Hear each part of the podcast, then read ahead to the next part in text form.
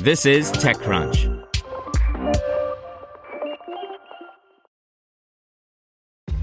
This episode is brought to you by ShipStation. You know, some things take a lot of work, like sending little robots to far off distant planets. And just as that's challenging, so too is running a successful e commerce business, especially when there's so much to do. So I want to introduce you all to ShipStation. Now, I love using ShipStation because of its easy to use dashboard, which makes managing orders and printing labels a breeze and super smooth. Oh, and the customer service is just out of this world. It's exactly what you need to help grow your business. Sign up for your free 60-day trial at shipstation.com slash technews. That's shipstation.com slash technews.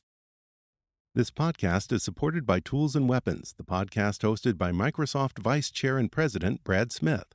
Each episode features insight you won't find anywhere else from the center of the conversation surrounding emerging technologies like AI.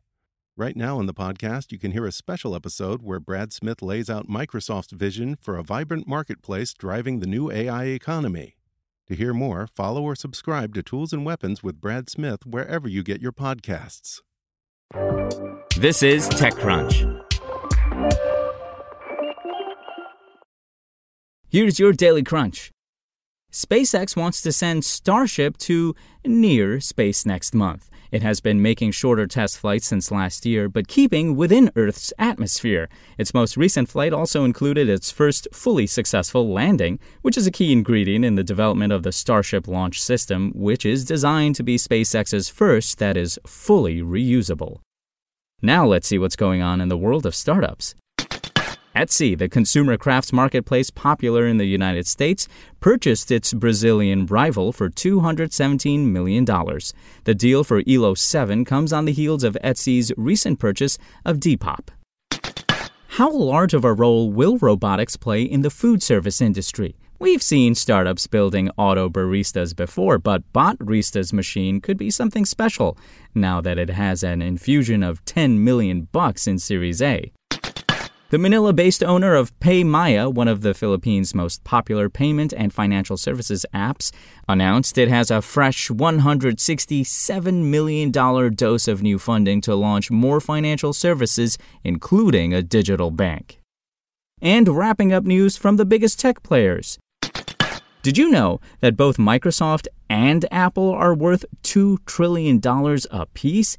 It was just a few years ago that the five largest American tech firms were worth a mere $3 trillion, though at the time that number felt huge. Today, however, Microsoft started to help chart its path to the $3 trillion mark on its own with the release of the first official Windows 11 preview. Sure, there have been some builds floating around, but this time the source code is from the code's source. Facebook has a new product out in Nigeria where it has an office called Sabee. It aims to connect learners and educators and online communities to make educational opportunities more accessible. Facebook wants to reach all internet users, and Africa is a growth market for internet penetration, so the move makes sense.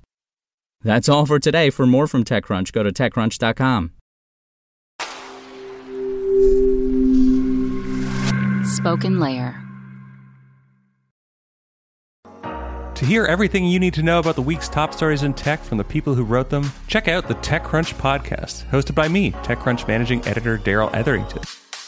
Each week, we go in depth on two or three of the week's top stories from in and around the startup ecosystem, and I'll be joined by the TechCrunch experts who covered them. They tell us why the news is so important and what they think matters most to you, our listeners, whether you're just interested in tech or that's where you make your living. New episodes drop every Saturday morning, so be sure to subscribe to the TechCrunch podcast wherever you listen to podcasts.